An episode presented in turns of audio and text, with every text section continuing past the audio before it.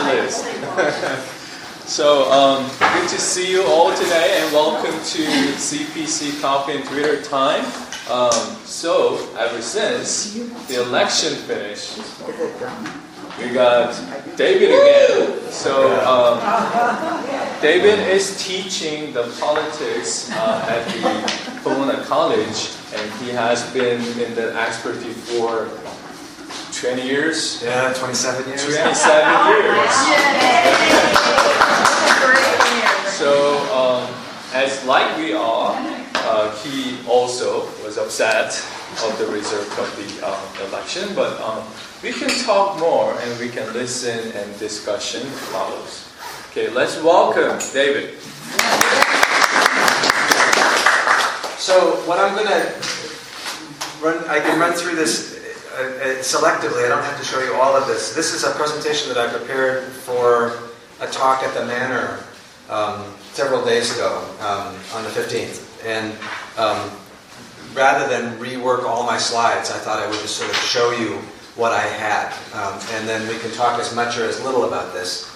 Um, the thing that I, th- this is a much more formal presentation than I was going to do here. So, you know, I had a, an outline, a roadmap of what I was going to do, and, and, and, uh, and, and the, the, way I started was um, to say to them that there's a, a kind of a paradox that we're studying in my elections class, which is that on one hand, um, elections in the United States are enormously consequential um, in who controls governments in the United States um, and what they do with that control.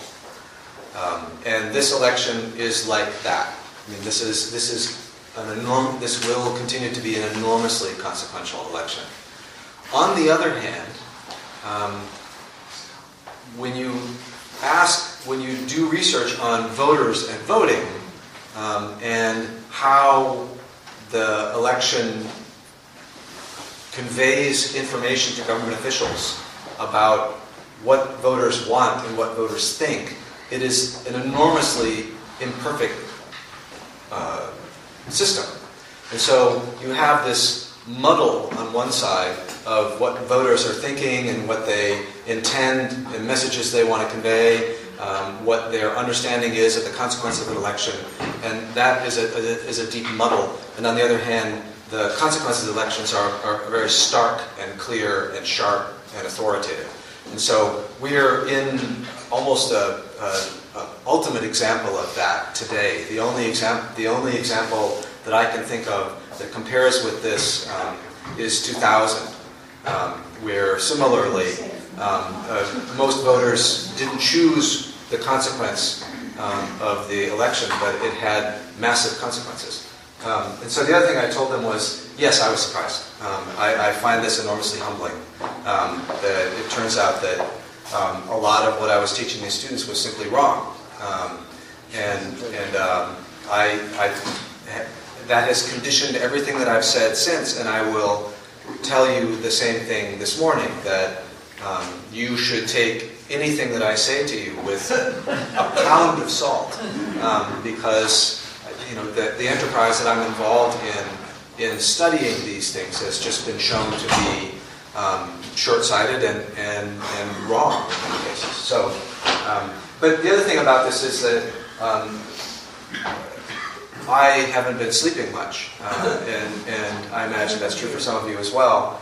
Um, and, and so I don't yet have really sharp thinking about this. And so, so th- there will be a, a, lot of sort of arm waving in, in what I'm going to say. Um, so I've just chosen a few topics. Um, so what just happened? Um, the, on the face of it, um, this is a map that was made Michigan is not yet dark blue.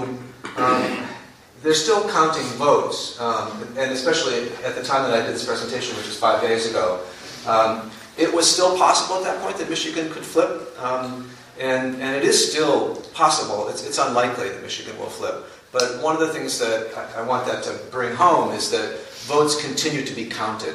The way that the uh, American system works is it, it's tremendously decentralized. Um, and um, votes are usually counted at the precinct or county level, and, and every county has a different um, ballot, and every county has a slightly different voting system. Um, and um, one of the things that was created you know, after the, um, well, one of, the, one of the things that exists in laws is called a provisional ballot, which is if you don't, if a voter does not appear on the rolls at a precinct, they can request that they be given a, a provisional ballot, and those ballots are counted by hand, um, where someone looks at the name and the signature and the address and the information about that voter, and then they, they look into the rolls of the precinct and find out whether or not that person is a legitimate voter, and then that, that ballot is either counted or not counted. That hand-based process takes days and days and days. There are literally millions of, of provisional ballots that have been cast, um, and those are still being counted. Um, in general, um, votes are certified two weeks after the election. So so unless there are some extenuating circumstances, which there might be um, in some cases, we will know the final vote counts this Tuesday. Um, and, and so the, um, yeah. So the, the, results look sweeping in the sort of blue and, and red maps. Um, but um, it's, it's a, it was a tremendously close election, as you know. Um, and, and so I, I created some graphs for that audience. The orange, this is, this is the last presidential elections 2000, 2004, 8, 12, 16. Um, the orange line is how many votes were cast in raw numbers. The, the blue line is the number of votes that were cast for president, for Demo- the Democratic nominee. The, the red line is the number of votes that were cast for the Republican nominee, and the green is the accumulated non Democratic, non Republican candidates. Um, these numbers have changed since that day, five days ago. Um, uh, Hillary Clinton is now getting fairly close to uh, where Barack Obama was in, in 2012 in the number of votes cast for her. Um, and and uh, the number of votes, mostly because the, the votes that have been counted since last week have mostly been in California. Um, and so the, those are primarily Democratic votes. Um, and so the, the, the increase is mostly on this blue line. Um, so one of the things that you can take away from this is that many of the kind of immediate journalistic accounts of the election were wrong. Um, one of them was that there had been a decline in voter turnout, that it was such a, a horrible set of choices of candidates that voters were, were discouraged and, and, didn't turn out. Um, voter turnout, uh, the numbers of people who voted actually increased in this election. Pop, the population has grown by about 5% um, since 2012 in the United States. Um, and the number of voters has apparently increased by a little over three. So there was a slight uh, decline in turnout rate, but the number of voters has increased. Um, similarly, people talked about Hillary Clinton as a uniquely unattractive candidate um, that, that people um, couldn't bring themselves to vote for. Um, and now one of the things that's clear is that she's gotten more votes for president than anyone in American history not named Barack Obama. Um, so that's, I mean, it's, it's an important thing that part of the press coverage of the Clintons since the 1990s has always been um, aggressively negative um, and incapable of portraying them in a positive light. That's, that's been true for 25 years. And so we can't really expect, expect that they're going to cover Hillary Clinton any differently from that. And so this will always be the portrayal of her is that she's this uniquely unattractive candidate, when in fact she got about almost 65 million votes. And so that, that will just be the way that journalists will portray this. Um, another thing that's striking about this graph is the, is the red bar, that um, the, the relationship between the red bar and the blue bar. You can see that the blue bar changes a lot from election to election. Um, the red bar does not. Um, and so one of the things that's interesting about the American political system right now is that Republican presidential candidates um, consistently get about 60 or 61 million votes. Um, and Democratic candidates get a pretty wide variety. Um, Barack Obama in 2008, um, when there was the highest turnout election in a long time, got about 69 million votes. Um, and, and, in 2012, which was a slightly lower turnout, he got about 65 million. And, and Clinton got about 63.5 million, almost 64 million. But the Republican candidates get the same number across all of those. That's an interesting sort of historical uh, artifact. Um, it also one of the things that we have to remember is that winning and losing lodges itself in our minds in these powerful ways. Um, we will, even though um, Al Gore won the popular vote um, nationally and was cheated in Florida um, by a, a, systematic disenfranchisement effort that was mounted by Jeb Bush and Katherine Harris, the Secretary of State. I mean, Al Gore should have been president of the United States, but we will always remember him as a loser who ran a bad campaign. Um, similarly, um, Donald Trump will get a lower percentage of the vote than Mitt Romney did in 2012. Um, and it now appears that he will get slightly more votes than Mitt Romney did, but it appeared for a time that he wouldn't get as many votes as Mitt Romney. But we will always remember Mitt Romney as a loser, and we will remember Donald Trump as a winner.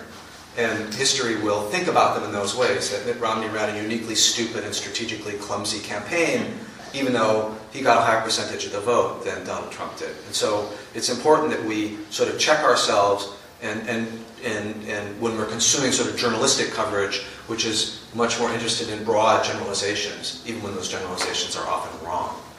Um, so these are our numbers as of last week, if you want to look at numbers, but I, will skip past that.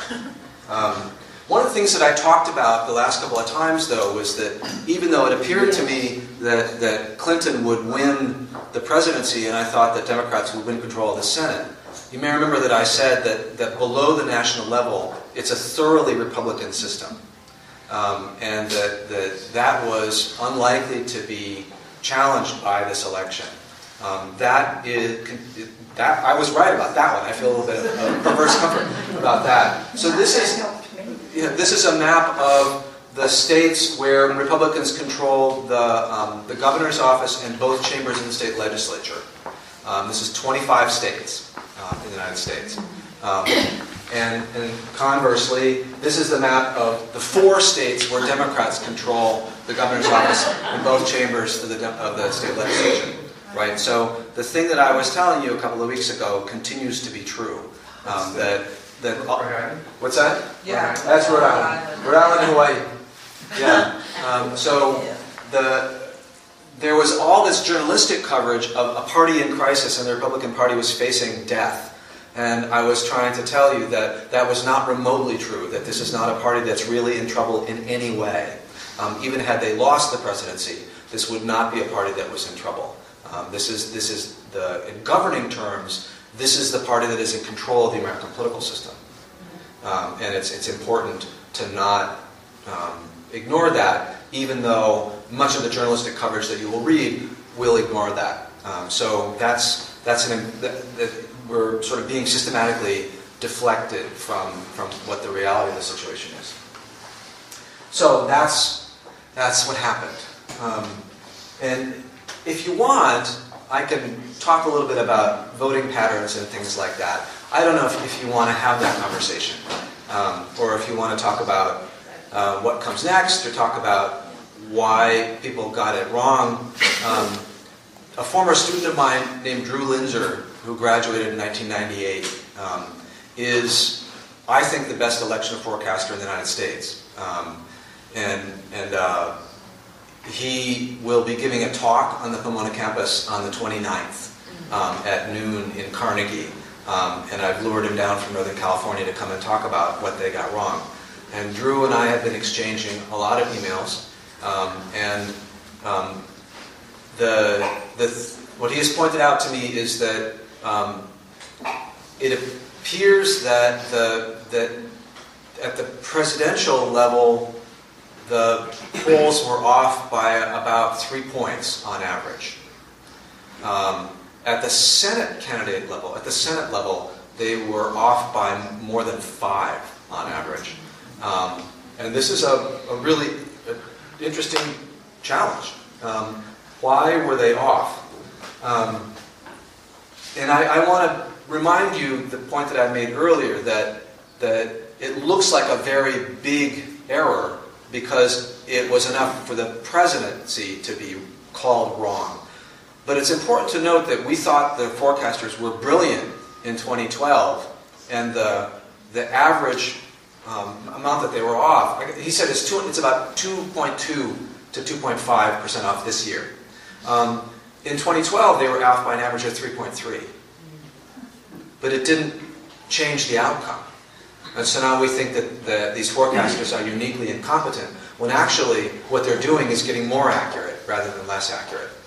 Um, and, and the point that that carries home is that um, in an extremely close election, which this was, any small factor is enough to change the outcome. If you take 100,000 votes and flip them in Michigan, Wisconsin, and Pennsylvania, um, you, uh, Hillary Clinton is president. That's not that unusual. 100,000 votes, you flip them, right? And so when you, when you have an election that's that close, any single factor um, was enough to flip it, right? And so you can identify some small constituency or some small event or some small technology glitch or uh, voter disenfranchisement or turnout or anything, anything is enough to flip 100,000 votes, right? And the thing is that they, they all did it together, um, and so all of them together are what's causal, but any single thing is not enough to, to flip this election. Yes. That, that raises the question of did one party, uh, the Republican Party know better who those hundred thousand, where those hundred thousand people were than the Democrats did? And is that the way our political system is now going to be operating? We Um, get down to the, I would say no, um, because um, this, this is one of those instances where we have to be careful not to ascribe too much control to the winner. Um, the reason that Trump had an unusually incoherent victory speech um, is because he thought he was going to lose. Um, his, one reason it might right. But I said unusually, unusually incoherent, right? Um, but his people, his people thought he was going to lose. His pollsters thought he was going to lose. Um, all of his data people thought he was going to lose. This, this wasn't some, and, and one of the things that Drew has said is that the, the journalistic polls that we were seeing um, were no worse than the ones that were being done by the people inside the campaigns. Because he's talked to people inside both the Democratic and Republican campaigns. And their data looked very much like the journalistic polls. Um, so there wasn't somebody out there with a kind of special sauce that got better surveys than anybody else. Um, this, this was a car accident. Um, yeah, no, yeah. But David, I've heard um, people talking about a company that Trump gave $5 million to that does some kind of different data analysis. San And then- Antonio. What is it, The Sandy? in San And they were, uh, the two weeks before the election, I mean, Kelly said, I've seen her several times say, we knew about two weeks before the election that we were going to win. Yeah, you'll also find a story um, from shortly the day after the election in Politico, from the, where they interviewed Hil- Hillary Clinton people who said, We knew we were in trouble. Um, and things were slipping away in the last three weeks, and they saw it slipping away. They were frantically trying to hang on, and the Trump people saw it coming toward them, and, and they will, of course, tell you that they, they knew. But they, right, they but- specifically said that they didn't look at the polls, that they looked at this data analysis that looks at where you go to the gym, Mhm. what kind of car you bought, things like that. Is there a shift, you know, or are we going to get more accurate information from, quote, big data as opposed to the polls? So I published a book in 2000 called The Triumph of Campaign-Centered Politics. Um, and there's a chapter on this um, about the development of big data. Um, and it's called From Groups to Categories. Um, and this has been something that's been emerging since the 1980s, um, and especially since the 1990s in marketing, and, and the merging of marketing data with political survey data. Um, this, is, this is not new. Um, and um, the, the sophistication of it continues to grow. Um, and of course, the people that won are going to tell you that they had some unique special sauce that let them see the future, because it will get them more business. But there's nothing particularly unusual about what they were doing. It, it, it's been going on for 20 years. Um, and the firm in Redlands that produ- produces ArcView um, is the, was one of the progenitors of this that was developing this stuff. I saw a presentation at the RAND Corporation in 1987 that showed me this kind of data analysis. Um, and it blew my mind. And that's why the chapter ended up in the book uh, uh, 10 years later. But this is not, not new. This is not new. But does it matter whether they can predict it or not? Does that change how people vote, what they hear the No, posters right, say? that's the right point. I mean, that's Yeah. exactly the point, is that, that it is, it is descriptive, um, it is descriptive information. They're not changing how people vote, they're simply describing how people vote. It enables you to, to, to communicate with people knowing that information, like knowing what kind of car that I drive, lets them identify me more accurately, but they don't give me, they don't send car information to me to change my vote, right? It, it's, a, it's a targeting strategy, but you're exactly right. That's exactly the right way to think about it. It doesn't, it's not persuasive, it's descriptive. Um, yeah. Well, But I read, and maybe this is just a post-election false Yeah. claim, but Yeah. I read that this, this team in San Antonio had time enough to change the strategy and send, send them to those so-called firewall states. Yeah. And the New York Times said, oh, this is just a, a random uh, shot in the dark, and it actually was very well, um, Sure, yes. That, that has been true of every election for the past four cycles, that they're using data that sends them to particular places. And the data has varying quality. Um, and, and this time, it, it correlates with the outcome that they preferred. But they're not talking about the states that they sent them to that they lost, that they picked wrong. Because this is journalism, it's not social science, right? I mean, they're, they are, they are people who are trying to get business and to appear to be omnipotent. And so they'll tell you this, and then journalists will credulously report all of it um, as if it were true. Um, yeah, so that's the thing. And of course they're going to say that, right? It's going to get them more business. Um, yeah. David, I really liked your bar chart because it, what I learned from that was, it- look at, you know, as you pointed out, how consistent the Republican vote is. Yep. And then the Democratic vote. But what I looked at was those third-party candidates. Right. Yeah, that's, Yeah, it really looks like where the election was lost was Democrats voting for the third-party candidates. Um, you could describe it that way. I mean, that's similarly. This is this is Ralph Nader, right? Right. So we, we all remember that well. Yeah. And this is one of the differences between. One of the things I'm enjoying about this conversation that, that is difficult when I talk with students is that they don't have any memory. And so they, everything seems like this is the only election that's ever happened in the history of America. And so, and so I could, yeah. So, so yes. So On there- there are- election, on election night, I was watching those key states. Right.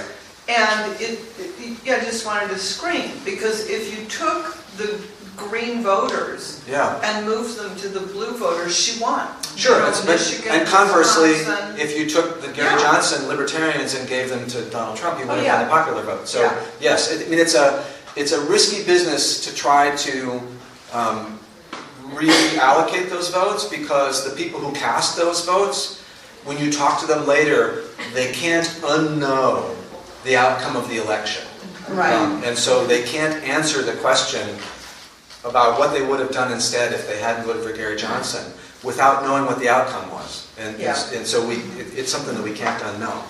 But didn't they feel that there would be uh, uh, Republican voters that were, you know, not interested in Trump going to the third-party candidate? Sure, yes. Yeah, there, and there were. I thought that was more than Right. Democrats going to the third party. Well, one of the things that we're trying to sort out is that there are, I mean, just trying to think like a, a good social scientist. I mean, how could the polls have been wrong? Um, there are several possibilities. One is that they had sort of bad sampling. Another is that people reported inaccurately what they were going to do. Um, another is that's coming up interestingly now. The polls that were off the most were the state level polls Yeah. state by state. Um, and one of the things that we find is that the states where there was the most polling late are the ones that got it the most accurate. And the states where there wasn't a lot of polling late got it the most wrong, um, which indicates that people decided late. um, and the polls didn't capture it. Um, and that's what Drew. That's what Drew thinks. He thinks that there were a bunch of people hanging out in the "I don't know" category, um, and they disproportionately broke toward Trump at the end. And this, is, this was this is why Clinton says that James Comey's intervention was decisive. Is that is that the that it's a correlation. I mean, after James, I mean James Comey came out with his his thing reminding people about email a week Yeah. before the election, and then disproportionately the people that decided after that voted for Trump rather than Clinton. Now that's I don't want to do the logical fallacy that this happened after that, therefore it happened because of that. But but those two things correlate, um, and so one of the things that um, that came out in the, the interviews with Clinton people the day after the election was the despair that they felt when Comey did that because they lost an ability to make a closing argument because they were fending off things about the email. And so from, from that perspective, um, the intervention by the FBI to prevent Hillary Clinton from becoming president starts to look uncomfortably like a coup. Um, um, Yeah. and, and that's, that's frightening to me. Um, That is right. and, or the Russian government hacking into computers and then using Julian Assange to systematically leak email, and then the press credulously reporting only on that rather than on anything else, begins to look like a foreign intervention in the American election. And that frightens me. Um, but, yeah, Jane. Well, I'm also frightened by the accounts of voter suppression. You know, the places where they gra- dramatically reduced the number of polling places. Right. You know, One polling And that's place going for to hundreds of thousands of Democrats. So, Yeah, uh, and a lot of this happened fairly late. you Yeah. And places where uh, the Supreme Court had said they could not uh, require certain kinds of ID, but in fact, the signs posted said that they must have that ID. In North Carolina particularly, where it was a jumble of court decisions going back and forth and back and forth, and it finally got to the point in the last two weeks where people didn't even really know what the rules were supposed to be, um, and it was very uncertain. And in North Carolina, um, the presidential was fairly close. Um, uh, let's see.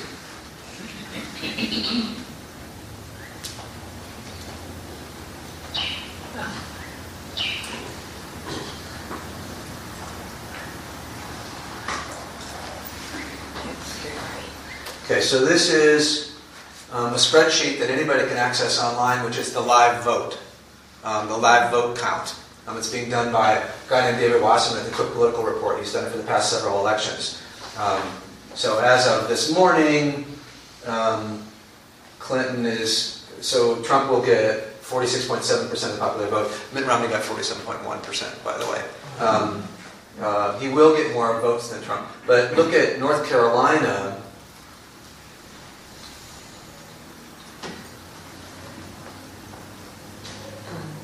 And um, it's not that close. I mean, Trump won the state by 186,000 votes. Um, but um, Michigan, um, yeah, 12,000 votes out of 5 million cast. Um, Wisconsin, uh, 27,000 votes out of, of 3 million cast. Um, so one of the things that's happening now, this is how social science is different from journalism. And my colleague uh, Ken Mayer at the University of Wisconsin, eh, they're launching a research project to find out how many people were disenfranchised in Wisconsin by the voter ID laws and by the reduction in the number of polling places. So the lines were long and people just simply left. Um, and, and so, you know, it, it'll be like 2000 when we learned about all the things that happened for voter, voters enfranchisement in Florida. And we now know that Gore probably should have won Florida by 60 or 70,000 votes, and he lost by 637.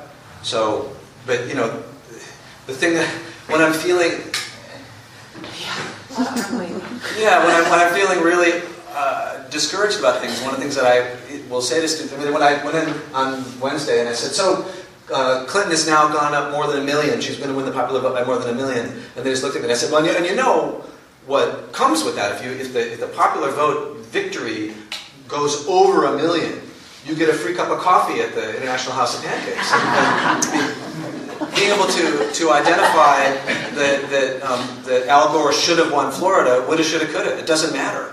Um, and the same thing is true about this voter disenfranchisement. It's a woulda, shoulda, coulda. Trump is president.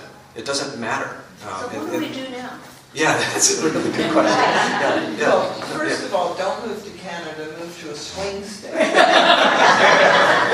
Or at least register. Yeah, that's right. Uh, Nora, but- and, and then What This goes back to your map Yeah, showing the Republican governors, like the Yeah. state thing. exactly. Because that's how you These people get- control the governing, the voting. Exactly, Yeah. exactly. So it's like somehow you have to get control of the state houses in the states. Right, right. I think that's right. It's also true, though.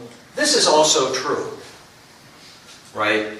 Um, and these are this is county level data about the difference between um, the the Romney vote and the Trump vote. And the darker the green, the bigger the shift. Um, and um, that is also true. I mean, the, the, the American political system is fought, I mean, the election is contested under a set of rules. All the candidates know what the rules are, and you have to win under the rules. Um, and, you know, Trump won under the rules. And so when people are coming to him and saying, the Electoral College skewed this election, he said, those are the rules. You know, if you would have had the rules some other way, I would have won the other way. You know, like you can't, you, you can't go back and say, yes, but if the, if the votes had been counted X way, then I would have won. Well, then they would have contested it differently.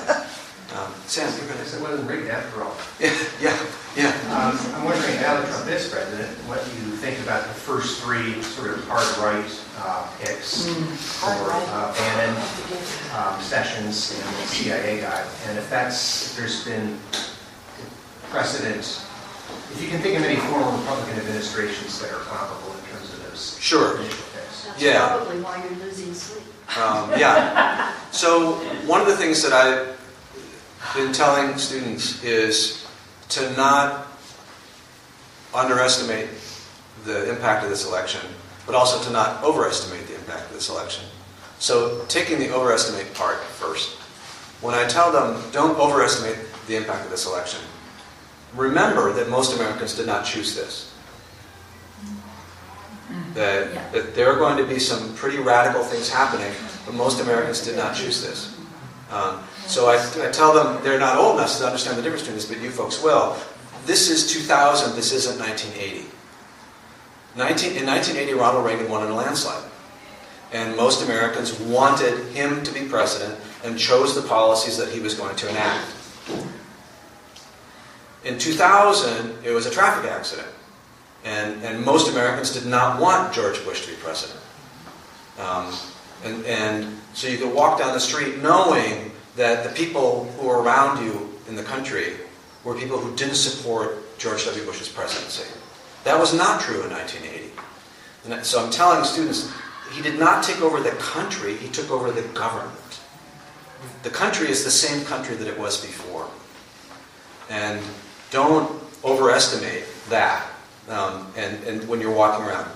Yeah, Tom, yeah. I, I- I would even say, you know, I've had to come to grips with the idea that a lot of the people who ended up voting for Trump at the last minute are not really the bigots and the racists that, that. Right. that you, that- Right. that- you see at the rallies. Yes, that's right. So one of the things that has been most interesting in, in the social sciences of, in the last 25 years has um, something that the jargon for it is what we call intersectionality. Um, and that's just a, a multisyllabic word for the idea that people's lives are complicated. That um, when we think about uh, how people experience the world and how the world affects them, we, we shouldn't treat people one-dimensionally. That, that people carry around their race, and they carry around their gender, and they carry around their class, and they carry around their religion, and they carry around the region where they live, and they carry around a bunch of different dimensions. And if we want to understand people fully, we have to understand how those different dimensions of people's lives bang into each other. Um, and mostly, um, my students want to apply this to themselves, to talk about how their lives are complicated and don't- don't understand them. Because they're 18 to 22 years old, and they're mostly adolescents, and they're trying to figure out where they are in the world, and they want to say, nobody understands me, you know, et cetera, et cetera. But one of the things that I've been trying to do with them is to say intersectionality is a helpful tool in the social sciences it applies to everybody. It applies to everybody. It doesn't just apply to the people like us, it applies to Trump voters. And to simply say that Trump voters voted the way they did because of one dimension of their lives denies their humanity um, and doesn't acknowledge that there could be lots of reasons why they did that. Um, and we have to think about that. It, um, it doesn't diminish the fact that they were willing to vote for a racist thug, but but but, but that they may have thought that they were voting to express objections to what's happened to that part of the world, um, which is dramatic. So it's important that we don't overestimate the election. It's also important that we don't underestimate the importance of this election. One of the things that we know is that in 2000, even though George W. Bush was elected in a traffic accident, he sought to govern like he had won in a landslide. Right? We remember this, right? That the sweeping and consequential tax cuts that were enacted during the Bush years, the first round of them, he signed into law on his third day in office. They did not even go to committee in the Senate. Um, so there is a kind of shock and awe dimension to the way that they intend to govern um, that is already on view. There is no indication that these folks have any intention whatsoever in being modest in the way that they're governing. Right? They are going to govern as if they won in a landslide. Um, so that's that's the that's the difference. So it, the the election may be different, maybe 2000 rather than 1980, but the lesson that those leaders learned that they used in 2000 was to govern like it was 1980. And so George W. Bush put into place um, a set of people who wanted to um, attack Iraq. Um, George W. Bush took out of place uh, Richard Clarke, who was the chief terrorism advisor, who was warning about Osama bin Laden and Al Qaeda, and, and took him out of the daily briefing the president in January of, of 2001. I mean, those were enormously consequential things, and they did not hesitate to do them. And that's my sense right now, is that these folks are giving us every indication that, that the lesson they learned from, from Ronald Reagan and George W. Bush is they will attempt to govern as if they have won in a landslide. They are not going to listen to their opponents. Um, and they're not going to compromise and moderate anything. What about the impact on the Supreme Court? Well, they'll, they'll now control the Supreme Court probably for the rest of my life. Um, yeah, that, that just is what it is. That's pretty frightening. It is terrifying. Yeah. Yeah. As upset and as, I've just been reeling since this election. Yeah. I've been trying to focus on some of the um, good points that happened. Mhm. Uh, we have a Hispanic female senator coming from uh, Nevada. Mhm. We have a handicapped veteran female coming from Illinois. Yes. And, you know, Trump went to Minnesota the last day of the campaign and demeaned the Somali people in Minnesota. Yes. And they had a female Somalian woman, a female Somalian, uh, win in the state senate. Right. And I just, you know, that's what I am trying to concentrate on. Yeah, me There too. are those Yeah. positives that came out of this. Yes. I think that's right. The, the, yes, I think that's right. The, the question about what to do next um, is, a, is the place where my thoughts are the most jumbled. Um, Yeah. when I when I talk with students, just as a teacher of politics, one of the things that I talk with them about is the idea of strategic action, which is trying to get things done. And one of the things that I tell them is that strategic action, there's a kind of a um,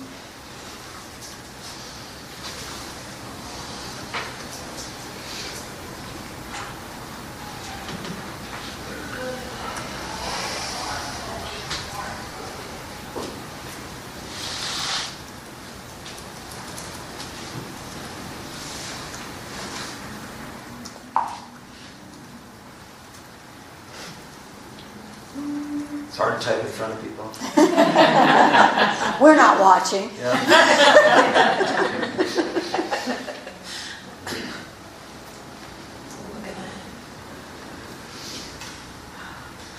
So one of the things that I tell them is that um, you can think of this hierarchically,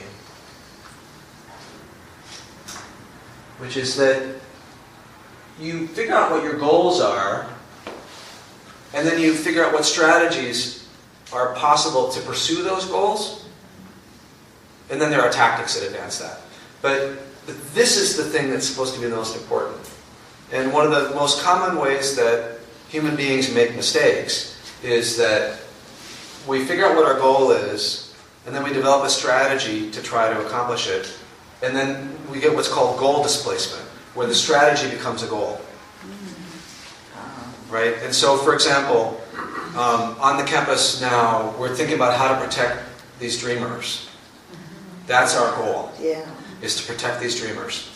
And um, one of the possible strategies for doing that is to declare the college a sanctuary campus of some kind. Um, and there are people, there's a range of views about that. You know, full disclosure, I signed a letter asking that the college try to go down that path. Um, but there's a range of, of views about thinking of the college as a sanctuary for these students, and all the way to people who think that that's a really bad strategy. One of the things that's happening in the debate is that people are presuming that if you oppose a sanctuary campus, you oppose their goal. And now there's this ugly debate going on within the college. Why do you hate us? Why do you disagree with us? Why are you trying to create vulnerability of these students? It's a very common human frailty of, of getting this goal displacement problem, of getting all hung up on the strategies and thinking that they're the goals.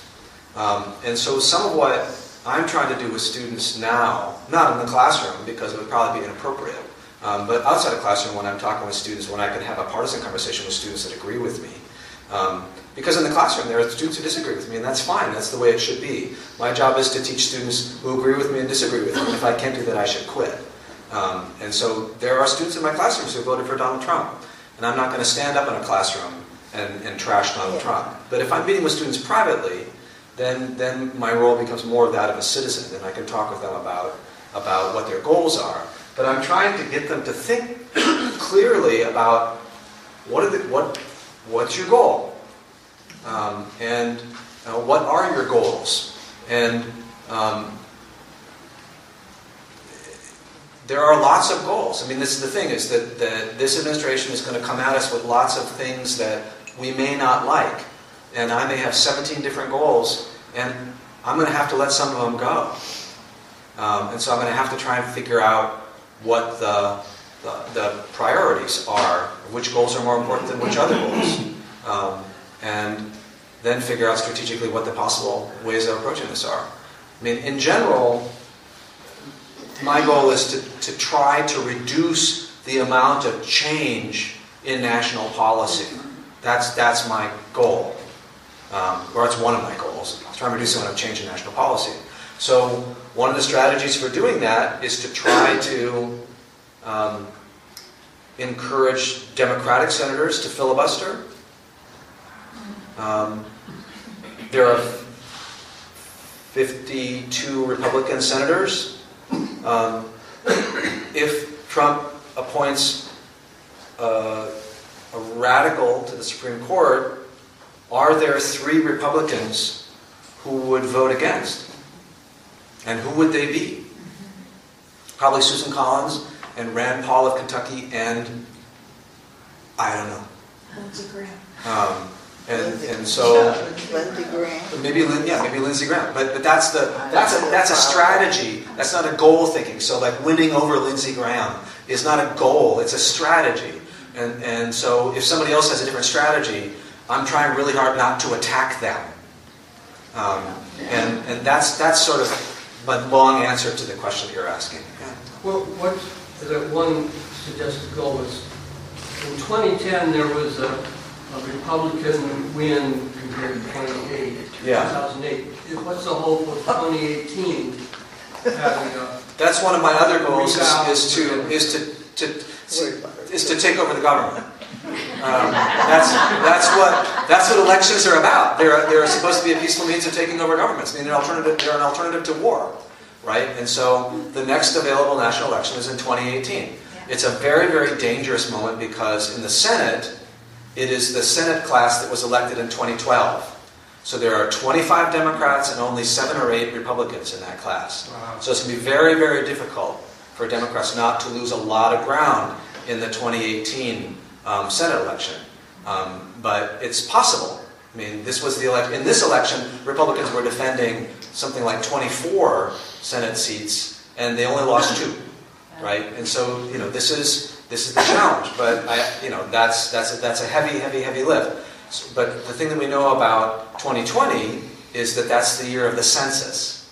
And state legislatures that are elected in that year will redraw district lines for the next decade, the way the Republicans did after the 2010 midterm. So one of my goals is to take over the government in 2020. I don't know that that's, I mean, not for me, because I'm not running for office, but, but for, for my allies to take over the government. So, but that's the, that's that kind of thinking, just very unsentimental thinking of what are the goals, um, what are possible strategies for accomplishing those goals, and then to not, um, to not turn on each other um, with people who disagree. Yeah, Carrie, yeah. Okay, uh, electoral college, Yeah. will it ever change? No. Should it change? And what would you do with it if you were uh, czar? It doesn't matter. I mean, it's not going to change. I mean, so um, I, I would love the electoral college to change, but I would like a pony as well. Um, and, and it's just, it's not going to change. So, Because of the three quarters. yeah, you, exactly. So you, to amend the Constitution, you need three quarters of the vote, so if 18 states block it, it's not happening. There are more than 18 states that get an unfair advantage in the electoral college, and they want to keep it. So But what if states themselves changed how they, There's too strong of an incentive for, for, for states to defect. Um, so there will be states like Texas will not go to a proportional allocation of its electoral votes as long as it's controlled, and, and California won't either. I mean, so California gives 55 Democratic votes to the electoral college. If it were done district by district, um, it would probably be something like, you know, 35-20. I mean, Democrats are not going to give up 20 electoral votes just because it's a nice thing to do. Um, Everybody. yes, yes, yes. Is it, um, is the, when the, when the, when the politicians get together, who are the ones that are in charge? The, the people that are in power for?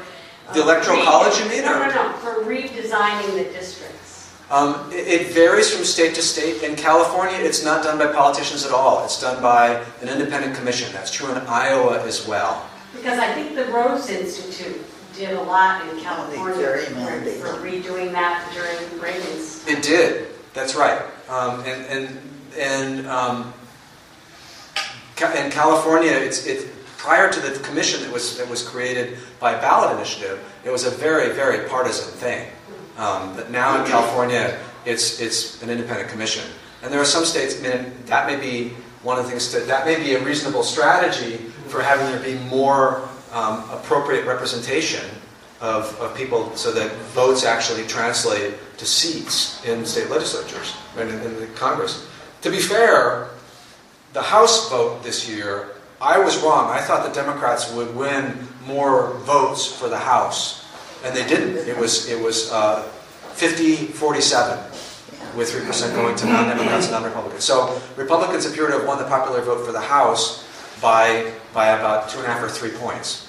Um, their control of the House is much bigger than that, so it's disproportionate. But Democrats, I mean, Democrats got more votes for president and got more votes for the Senate, and lost both. Um, but they didn't get more votes for the House. Republicans got more votes for the House. Um, we, we probably should stop. this. Sorry. Yeah, yep. Uh, need to interrupt. I'm sorry about that. It's about time. what time is Drew speaking? Um, at noon on the 29th in Carnegie 107, and you're welcome to it. Um, yeah. Thanks, David, for your uh, sharing your uh, wisdom and the keenly analysis and envisioning for the future. Um, thank you very much. We can applaud. So uh, next week, happy Thanksgiving. We don't have class next week, but two weeks later, in December 4th, we're going to have a painter, artist, Hachi, with us at this time. So it's going to be awesome. So I'll see you there.